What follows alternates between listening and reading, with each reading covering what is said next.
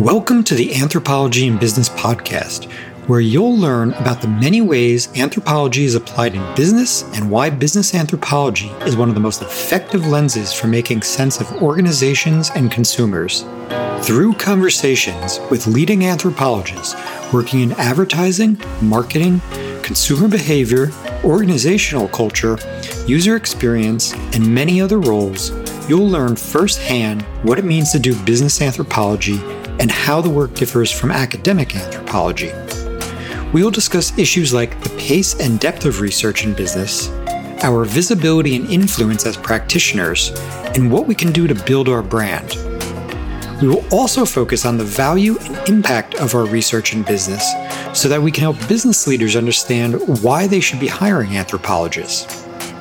I'm your host, Matt Artz, a business anthropologist specializing in design anthropology and working at the intersection of product management, user experience, and business strategy. Let's get started. Hi, everyone. Welcome back to the Anthropology and Business podcast. I'm Matt Artz, and today I'm here with Amy Goldmacher. Amy is an anthropologist, book coach, author, and a research consultant, having consulted for many years. Um, so, Amy, thanks for coming on. Would you mind by would you start by sort of letting everybody know how you came into anthropology? Sure. Uh, first, thanks for having me. This is a great great opportunity.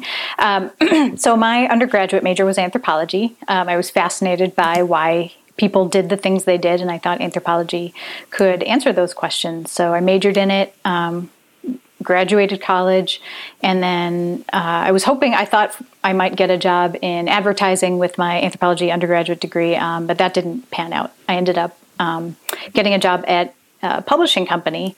And I worked for an editor as an editorial assistant, and I really enjoyed it because I was working on books and talking with authors and working on their manuscripts. And I thought, um, for someone who loved books, this was this was a great opportunity. Um, and it wasn't until years after that, five years or so, that uh, I decided, okay, maybe it's time to get back into anthropology. And then I went to um, Wayne State University in Detroit, which has the only PhD program in business anthropology in the country.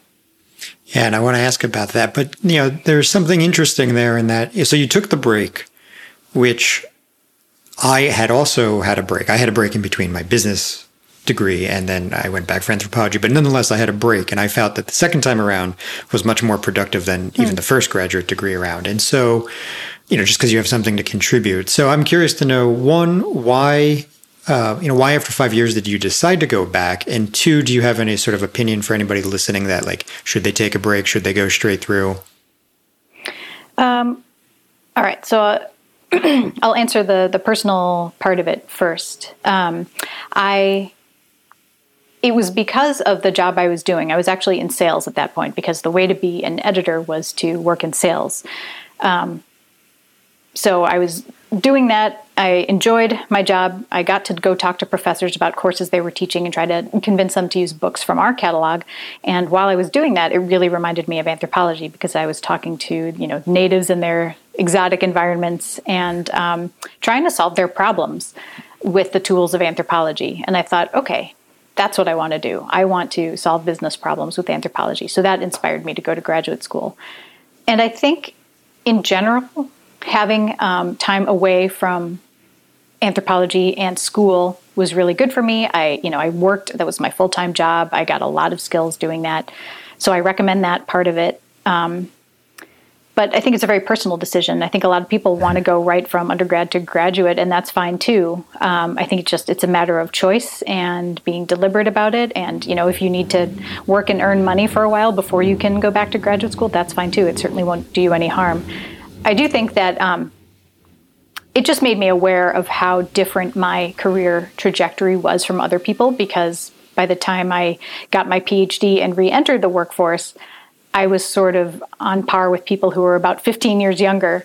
So, like, it just took time to get a graduate degree and to establish myself in the field, um, whereas a lot of people did that right out of college. Um, so, it's just a matter of choice and trade offs. You just have to think about, you know, it, how important is working for a while how important is doing things while i'm young how important is whatever whatever your personal goals are and how does that um, how does that weigh against uh, going to graduate school which is a big commitment yeah, great. Yeah, the trade off piece is, is really important there. So thanks for bringing that up. Now, in terms of your your program, so as you mentioned, Wayne State, um, you know, essentially, yeah, I, I don't know if they make uh, well let me know I, do they actually say that the program is a business anthropology or is it an applied anthropology with a focus in business anthropology it's actually a four field anthropology degree um, with a focus in business anthropology or uh, they also specialize in a couple of other subfields. Got it. And so did you pick that intentionally because of the business anthropology option? Yes. I knew i knew that i wanted to focus on organizations. I knew i wanted to focus on us business. Um, yeah, that was uh, a deliberate choice. I was looking for very applied programs. And I, in my case, I went to UNT for the same reason, and I have found that you know, uh, aside from Wayne State, there's not many programs uh, at the PhD level that are really um, very overtly applied with. Mm-hmm. So, can you tell us a little bit about that experience, and for maybe anybody who's trying to find a program, uh, maybe just tell us a little bit about the Wayne State opportunity? Yeah, uh, I think that if you know what you want, that will stand you in good stead. So, like, no, just whether it's medical anthropology or applied, or a two year program versus a four year program, um, full funding versus partial funding. I think the more you know what's available to, to you and what you need to be able to accomplish it, that would be very good for you. I would say 100% look for funded programs. It's really hard to go through graduate school not making, not earning any money and having to pay for your education. So, I don't know what the state of um, funding is today, but wherever you can find funding, go for it. Um, for me, something that was important was the applied focus. I wanted to take a lot of applied classes. I wanted a lot of applied opportunities, and I did get that through Wayne State. And I'm sure other programs have really good um, connections to industry that students can take advantage of. I think that would be something important to think about. Mm-hmm. And so, did you have aside from your dissertation work, uh, did the courses have applied projects in them that you know, would, in a sense, contribute to a portfolio? I, I think at the time I was at Wayne State, not a lot. I think it has improved since, um, and we can talk a little bit later. This would probably fall under advice how to frame anything you might do in the classroom that's not applied as mm-hmm. something applied. So at least you can demonstrate a track record of this is how I approach research problems. Um, I think a, nowadays, I think there there are really good instances of classes that are tied to industry. Um, and also internship opportunities and um, research assistantships. I was lucky in that I got to work in um, an engineering department as a research assistant. Uh, so the work I was doing for that position was very applied. I was working with an automotive company locally, working with their engineers on you know problems they were trying to solve at work. Mm-hmm. Um, so that that was really good experience and helped um, bulk up my resume and things that I could talk about with potential employers.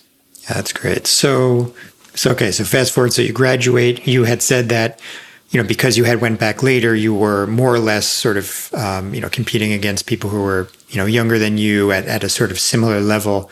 So did that pre- uh, present any challenges or opportunities? Maybe you know anything that you learned from that. That's a that's a great way to frame it. Um, I I do think that some of the context is important. I graduated in 2010, which was sort of on the end of the last recession. And so the job market was terrible, uh, especially in Detroit, especially for people with advanced degrees and highly specialized and maybe a little abstract fields. So uh, there were just very few research jobs at that moment. Um, but it eventually came back. And um, I think it was really good for me to work with people who were younger and um, sort of fresher. There's a lot of energy, a lot of um, collaboration. I mean, there was basically a generation gap. So it was really interesting to see how this current generation of of young adults worked and how they communicated and their their work styles. So that was kind of fun to be a part of, and it was fun to almost to be a peer, even though I was old enough to be their babysitter back in the day. Babysitter, that's a good one. so much older babysitter. but nonetheless, uh, obviously, it's worked out, and so you've now had a long career in in you know consulting. And so, did you when coming out uh, or when going into the program, did you already want to be an independent consultant, or were you thinking that you would go back to some organization? You know.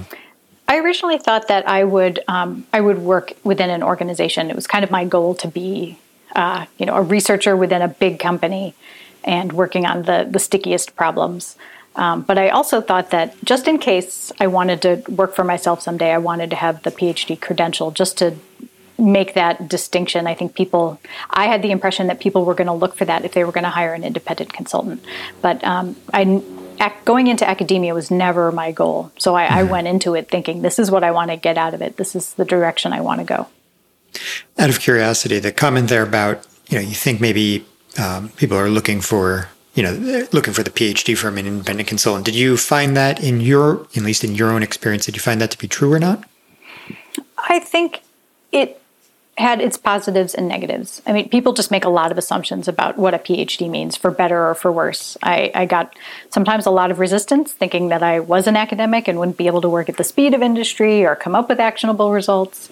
Um, and i also I, I could see that there was a lot of value in um, getting a degree in a shorter amount of time. And I, I personally think that you know people with two-year degrees, master's degrees, um, they're just as capable as a PhD uh, graduate. Um, and in some ways more capable because they, they probably have worked on applied projects and shorter term projects and had very focused outcomes versus the PhD, which is in essence an academic degree. So you're you're trained to work in academia as a PhD uh, student versus a master's level student. You're trained to go out into the workforce. Yeah, and so in your consulting work. Um, I'd like to maybe dig into like, you know, starting that process. You know, oftentimes it comes up, the question comes up like, you know, how do you find your first client or even how do you keep the pipeline full? And so what did you do, you know, when you're trying to kick everything off? How did you approach that? That was really tough because I really didn't have any experience starting or running a business and I didn't get any of that from my academic program. So I made a lot of mistakes and just was like, well, this is what I think I should do. And I got a lot of advice from people who had done it. So that was really helpful. I did find that um, you can't just expect that someone's going to walk in to your storefront and order an anthropologist the same the way they would a donut it's it's more like they have to figure out they have the type of problem that an anthropologist can solve and the way i learned how to do that was just having conversations with people. I would find people that I was interested in um, what they were doing and what they were working on. Just ask them, uh, what are the challenges you're facing? What, what, how does research fit into your business? What do you know about your users? Where, what do you wish you knew? Um, and sometimes it would take several years for those people to come back and be like, we, we talked once and what you said stuck with me, and now I have a problem that I think you can solve. So it took a while to make those connections, build those relationships, and I, I don't think what I know now is that the sales cycle is long. It could be years long. And I certainly mm-hmm. didn't know that at the time. So, seven months into it, when I didn't even have a client yet, I was like, Uh oh, I'm in trouble. But, you know, it was the, it was having met people and talked with them and keep checking in with them and having those conversations, not sales calls, but just conversations that ended up leading to, um, to projects and um, long term relationships. And how much of that, those conversations was was anthropological or was or you in you know speaking business speak just trying to understand their needs? Uh, it was probably more business speak than anthropological speak. Um, but you try to squeeze it in there. So of course mm-hmm. everybody wants to know like what's anthropology? What's that like? How does that fit in with business? And you have to come up with ways of answering that and using the language that they're using so that they can understand the relevance. Otherwise, it's just some abstract concept, and they use their, you know, however they think of anthropology in their heads, whether it's Lara Croft or Indiana Jones. Um, you have to kind of figure out how to how to communicate with them so that they can put aside those stereotypes. Sure.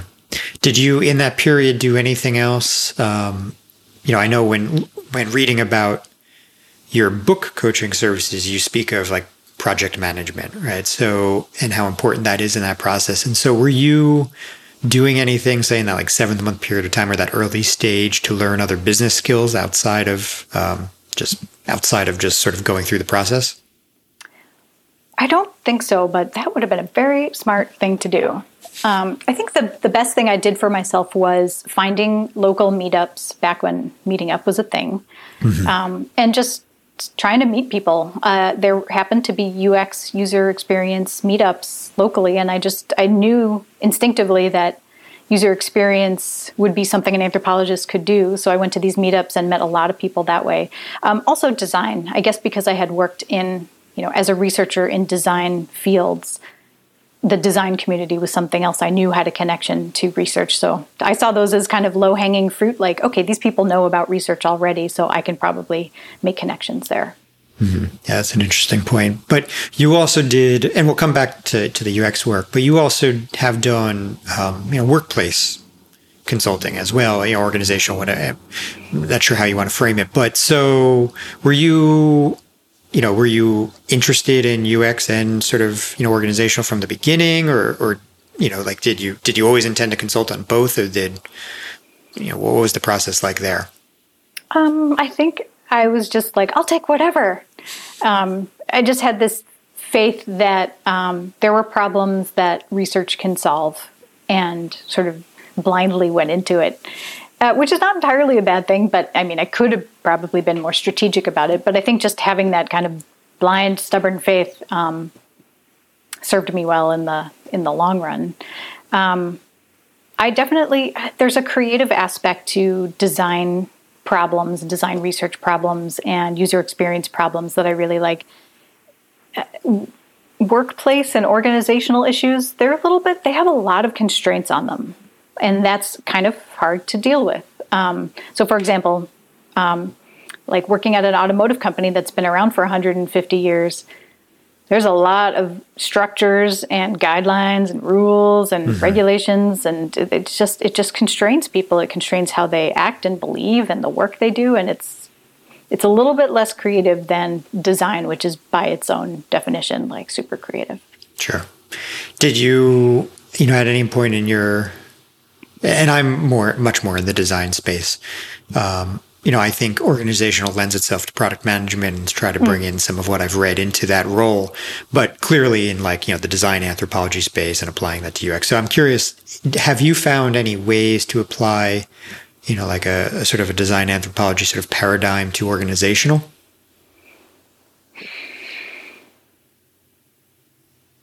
And by I, that, I, I, maybe I mean if I could, you know, just like you yeah. know, the sort of the idea of right of co-creating, right? I mean, of of intentionally sort of, I mean, you know, creating change by you know working with you know those uh, those individuals, you know, really sort of bring them into the process and helping them like define the research and define like you know sort of some designed yeah. sort of outcome, if you will, even if it's I don't mean an artifact, but like a process.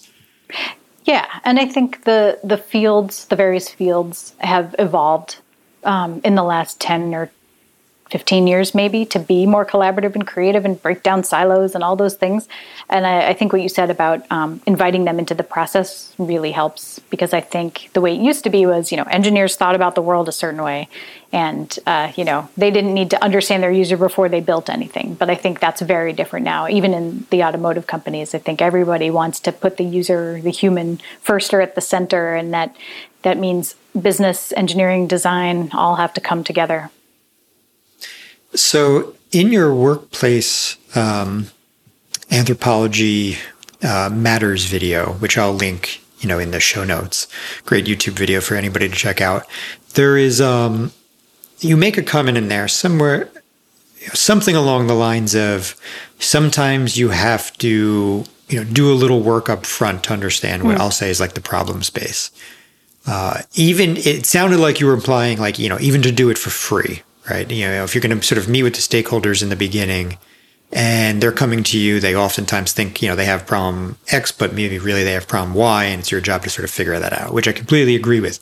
But you also did, I think, I think you actually uh, explicitly said, like, sometimes you might have to do the work for free, which is, um, you know, there's probably varying views on that. And we deal with this, you know, all the time in our, in our world, right? And, and many of us do, but like if you're going to build a complex software product, well, without some discovery, you know, you can't even estimate the work unless it's going to be, you know, unless somebody's going to pay you in a consulting model, like a sort of for an agile budget, which, you know, in a consulting model doesn't always happen.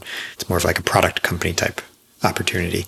But so my point here is, is like, you know, we find that there's, there's always this friction between do you put in the work, especially if you don't know you're going to get the job, or do you somehow just try and, you know, guesstimate it? So can you maybe speak a little bit about all of that?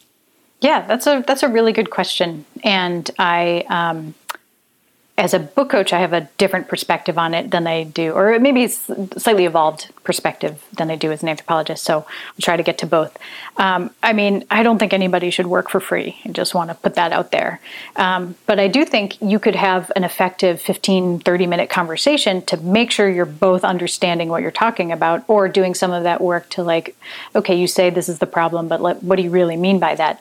I think that should be done because if you, if they say, I have problem X, and you design a project around problem X, but it turns out it's Y, then you're still going to have to redo all that work anyway. So it's worth investing in conversations to at least make sure you're envisioning the same thing, talking the same language on the same page.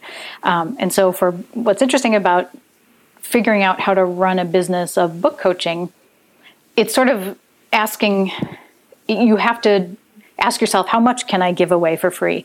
And I wish I had this quote at my fingertips, but somebody said something recently.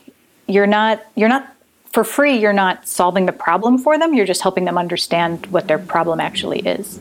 And I think that's a great way to think about it. So if I was going to talk with somebody about book coaching, um, I offer a 15 minute office hours chat where you know we usually spend more than 15 minutes but that's where we can get to know each other a little bit i can ask about their book idea and it sort of it becomes apparent to both of us like how crystal clear is the idea? How well formed is it? Do they have a real sense of the work it's going to take to write a book versus an essay?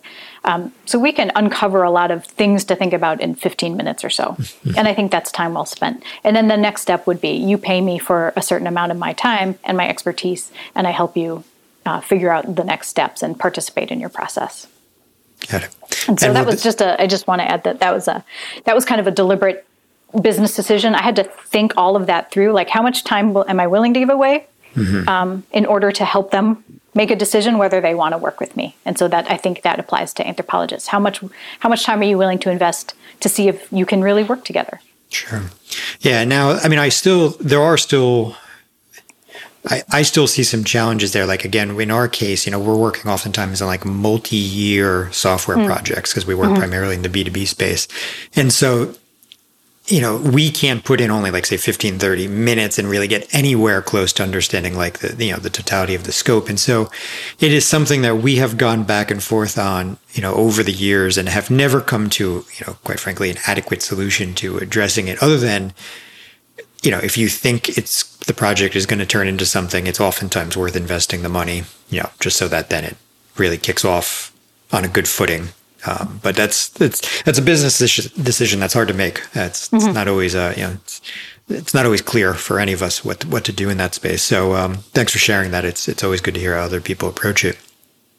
I'd also like to you know in this sort of space of uh, of um, you know how you are you know, this early stage of how you're like sort of maturing a relationship. I'd be curious to know. I, I know you said like the sales cycle is long, and you're not, you're often more you know it's more business speak than anthropological speak. But how do you, or how you know, over these years, how have you positioned the value of the services you provide? Is it around you know you need you know you need X, and I'm going to help you get that, or is it something deeper? Like, is it what anthropology can contribute? That's a, another really good question. Um, I would say on the surface that I tend to talk about, you know, solving problems, being able to contribute. Um, they want to know a certain thing, and I can help them with that.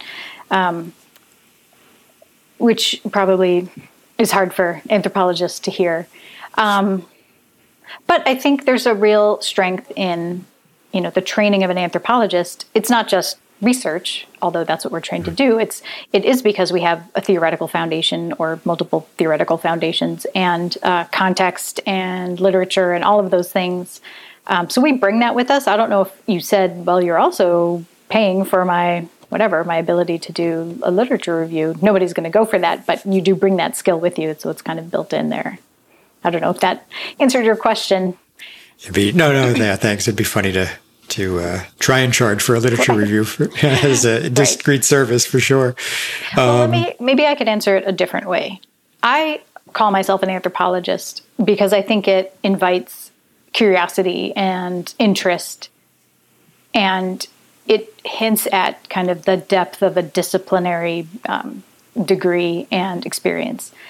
I could call myself a researcher, and I don't think anybody would have any questions about that. You know what I mean? Mm-hmm. So I think maybe some of the value of anthropology is just having that, you know, it's it's a thing of interest and it's a thing of value and I just kind of put it out there for people to to to to take as they please. Um, mm-hmm.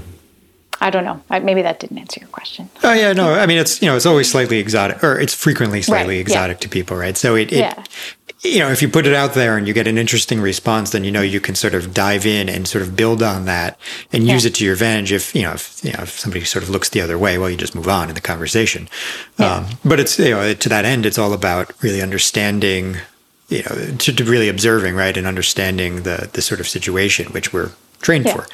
Yeah. Um, so the um, in your in that same video, you made an interesting point where you say something like, "I can't tell you about a typical day, but I can tell you about mm. a typical project." And so I oftentimes have asking have been asking people to tell me about like a typical you know week or whatever it may be. So I I like the way you frame that, and um, I think what you said in that video was helpful and might be you know good to to reiterate here. So for, you know, in your perspective in that video, most of your projects always follow like a similar process.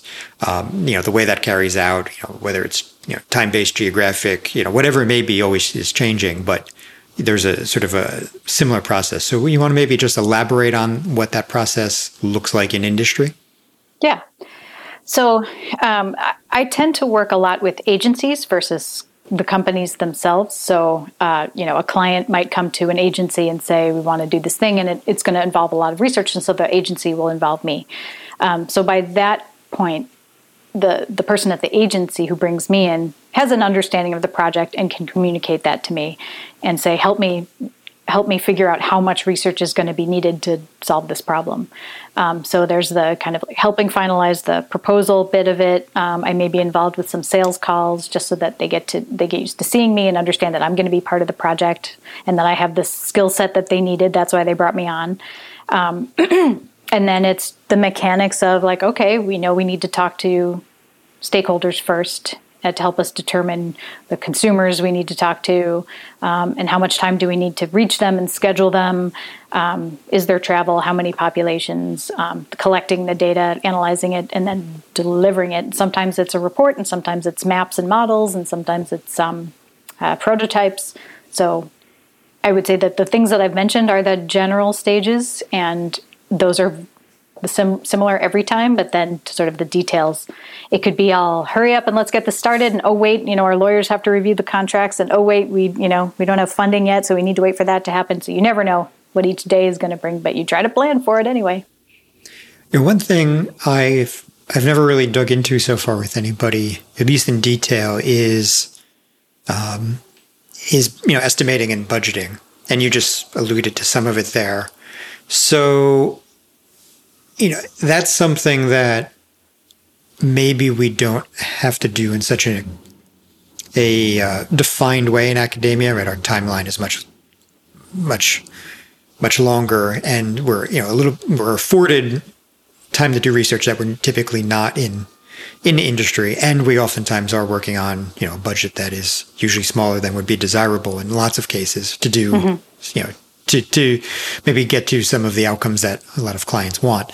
Um, and so I'd be curious to know, you know, how do you go about helping your clients understand, you know, you can you know, for this in this time frame and for this budget I can do X, you know, or alternately for this, you know, I can do Y, and you know, and how do you navigate that conversation and you know just help them realize like what what they might actually get out of it. I think one, you have to have um, a handle on your value or what you charge. Sort of uh, using, I'm hesitating a little bit because I don't want to say, like, figure out what you want to make per hour and then use that as a basis, because that's not the only thing that goes into the calculation, but it's kind of like, you know, what, what, what would it cost for five hours of your time? And then how would you spend that time? Um, so usually uh, a client will say i have a budget in this range. And that at least gives you something to work with. So you can say okay we had a client come to us once who said like i have $5000 and i want to do this huge research project. And it's like you can't do a huge research mm-hmm. project for $5000 you just can't. It's not feasible. So being able to explain why um, which i hope is obvious but if it's not like it just you know it takes a lot of time to figure out how to do it who to do it with then to do it then to analyze it. Um, so that's why $5000 is not enough. Um, but if somebody comes with a you know a number that perhaps is a little bit low, you can still think of like, okay, if this is the the pool of resources that we have, how would we distribute these resources, and can we accomplish what we need to do with those resources?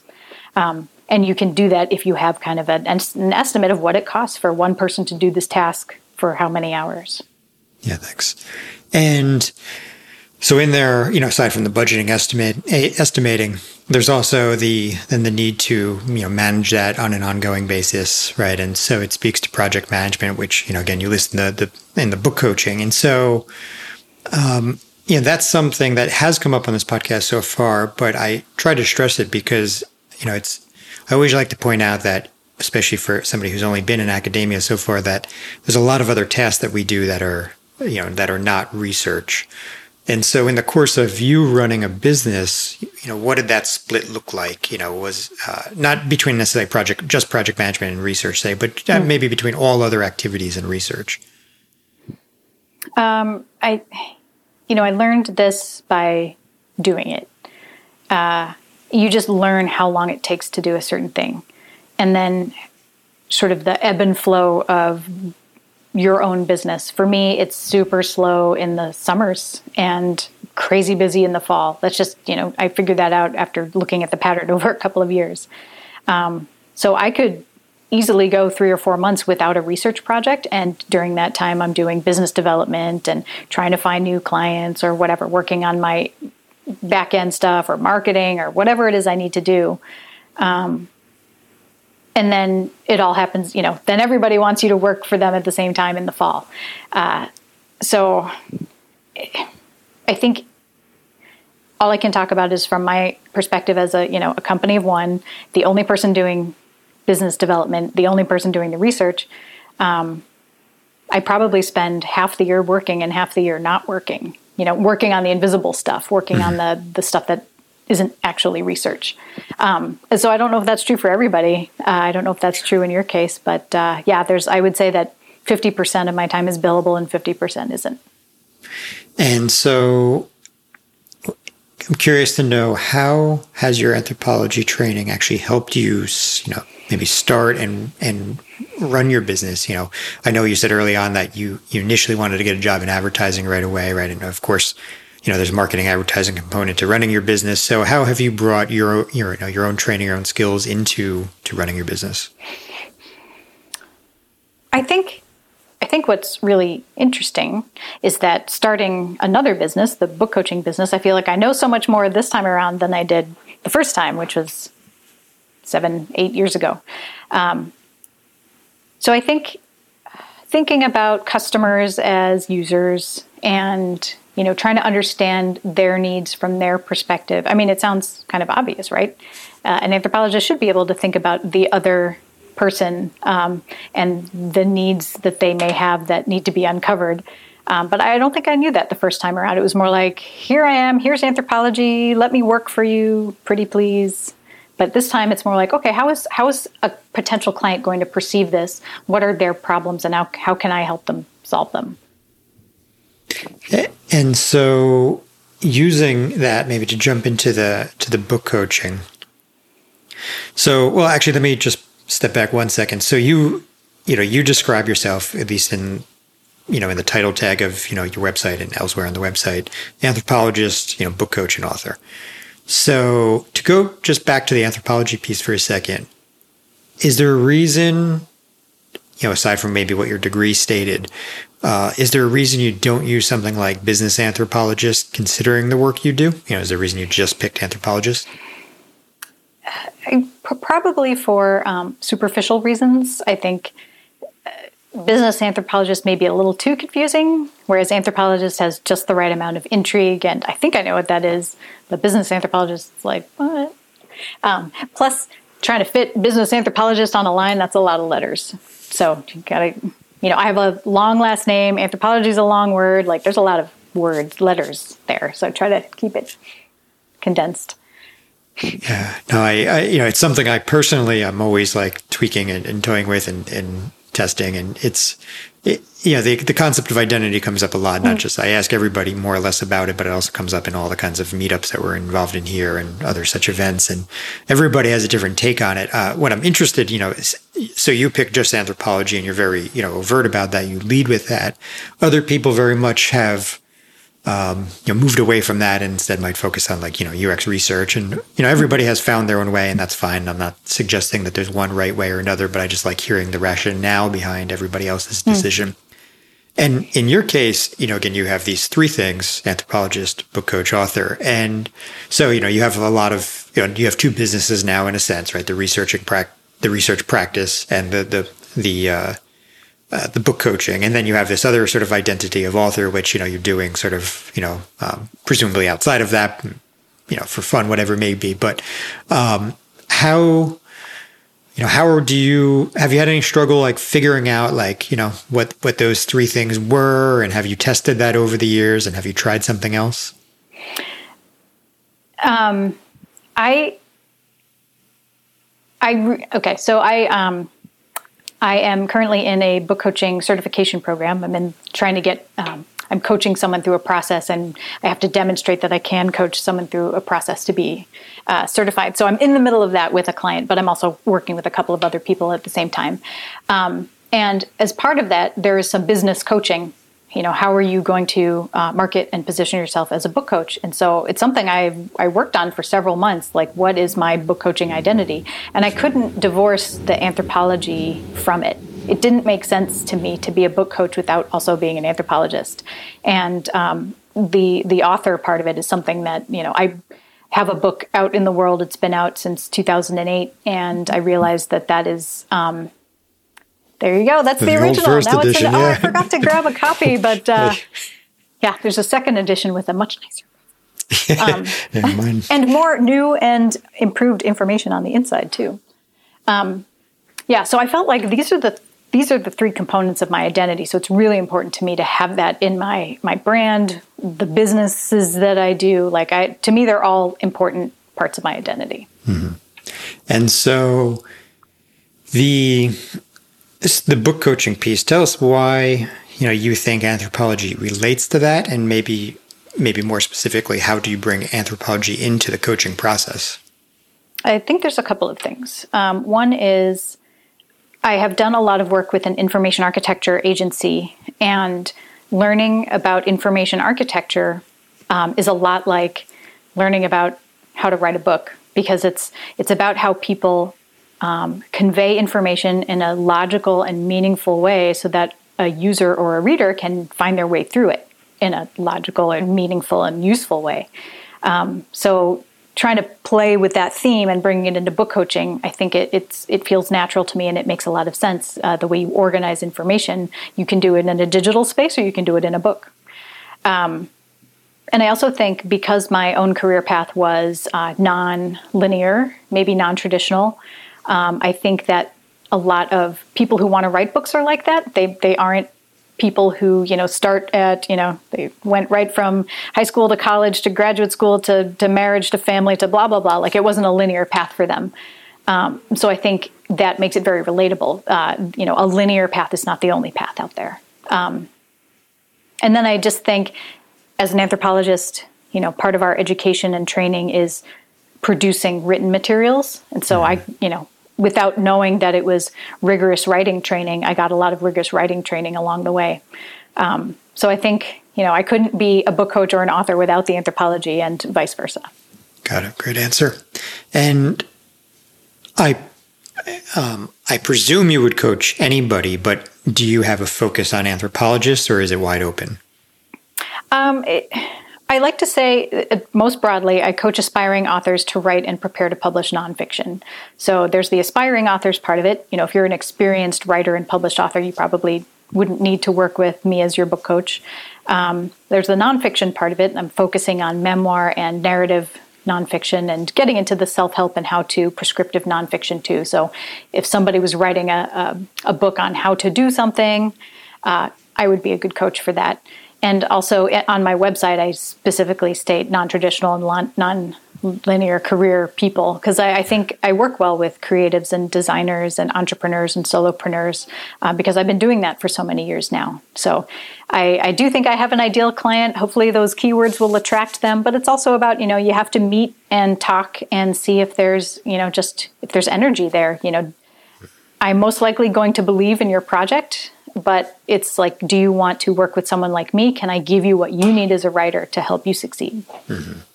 So yeah, okay. So what do you give? Um, you know, the idea of a book coach until I heard you say it was something I had never heard of. Now, uh, I'm not sure if that's you know if that's the norm or not. You know, I really don't know. But can you tell us, like, do well? First off, uh, do you think people know what a book coach is? And you know, uh, tell us a little bit about you know what yeah. what you do. So I think book coaching is a lot like anthropology, and that it's like, what is that? Those are words that I haven't used before. Um, so I think it's, I mean, I think it's, uh, it makes sense because it's helping someone write a book, conceiving of a book as a project and how do you do it? Because it's kind of overwhelming. Like i want to write a book. That's a that's a huge undertaking. So helping people understand how big of a task it is and then how to break down the, the tasks of it into manageable bits and the first part of it is kind of understanding you know, what is the core idea of your book and who is it for. Um, you have to know that before you can write because otherwise you're just writing, writing, writing off into mm-hmm. space. You need to kind of have a target, have an idea, someone you're writing to, and the book has to do something for them, whether it's entertaining as a piece of fiction or um, trying to find a connection through telling your life story in a memoir or, you know, teaching someone how to declutter their house in a nonfiction book. Um, you have to have a purpose. And so helping them figure out their purpose, getting really clear on the idea, and then giving them a roadmap for how to complete it. I think that's that's what differentiates a book coach from any other type of writing coach out there. And you do make clear on your website that you are not going to write it for them and that you cannot guarantee, you know, a publisher, um, which seems to make sense though.